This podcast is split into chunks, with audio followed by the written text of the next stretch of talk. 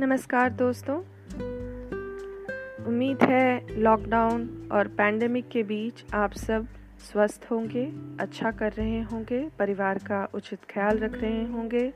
योगा, ध्यान और भारतीय अन्य पद्धतियों से अपने इम्यूनिटी लेवल्स को बढ़ा रहे होंगे। इस दौरान जब हम सब अपने घर में बैठे हैं, अपने आप को विभिन्न चीज़ों में दिमाग को लगाए रखने के प्रयास में हैं, मैंने एक कविता लिखी है।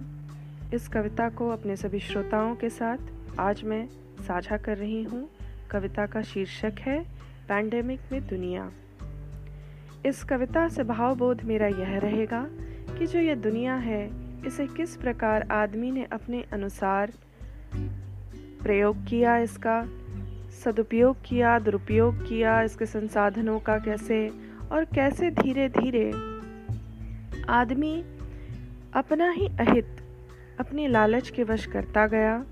और आज हालात ये हैं कि जब हम घर में कैद, अंदर बंद हैं तो प्रकृति हील हो रही है।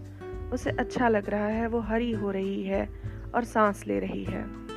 तो क्या हमारा कष्ट प्रकृति की सुविधा बन गया? कैसे ये इतनी दूरी बढ़ गई? हम में और हमारी प्रकृति में हम भी तो उसके ही बच्चे हैं। आज की यह कविता इसी भावबोध पर आधारित पैंडेमिक में दुनिया। जब धीरे धीरे दुनिया खत्म होने लगी, जब धीरे धीरे दुनिया खत्म होने लगी, ताबूत बनाने की नौकरी से घर पाले गए। जब धीरे धीरे दुनिया खत्म होने को आई, ताबूत बनाने की नौकरी से घर पाले गए। गत्ता भी काम आया लुगदी भी काम आई। मृतकों को छोड़ा तो नहीं जा सकता ना। तो ढोने के लिए बैग उत्पादन ने जगह बनाई। बड़ा ही क्रमबद्ध चल रहा है जुगाड़, आदमी के फौसल ईंधन में तब्दील होने का। बड़ा ही क्रमबद्ध चल रहा है जुगाड़, आदमी के फौसिल ईंधन में तब्दील होने का। कम से कम थैनोस की चुटकी से गायब होने से अच्छा है।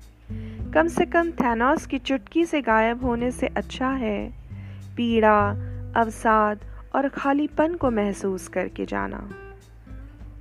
कम से कम थैनोस की चुटकी से गायब होने से अच्छा है। पीड़ा, अवसाद और खालीपन को महसूस करके जाना। हो सकता है नया जीवन धरती का मुक्त होगा आदमियत में रह गई चूक से। क्या पता? कोई रीसेट बटन लहलहा देगा धरती का सीना फिर से, भर देगा आर्कटिक और अंटार्कटिक के दूधिया ग्लेशियर साफ़ कर देगा, प्लास्टिक से लदे समुद्रों के तल। हो सकता है, हो सकता है बोलबाला होगा नाचती डॉल्फिनों का।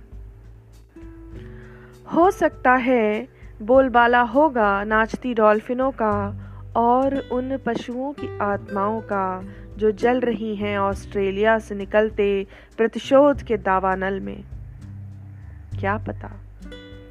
आखिर कौन जानता है सच और किसने देखा है समय? क्या पता? आखिर कौन जानता है सच और किसने देखा है समय? आदमी की निराशा में ही प्रकृति की आशाएँ हैं। हमारे रास्ते कितने अलग हो गए। हमारे रास्ते कितने अलग हो गए। क्या पता कब अलग हो गए।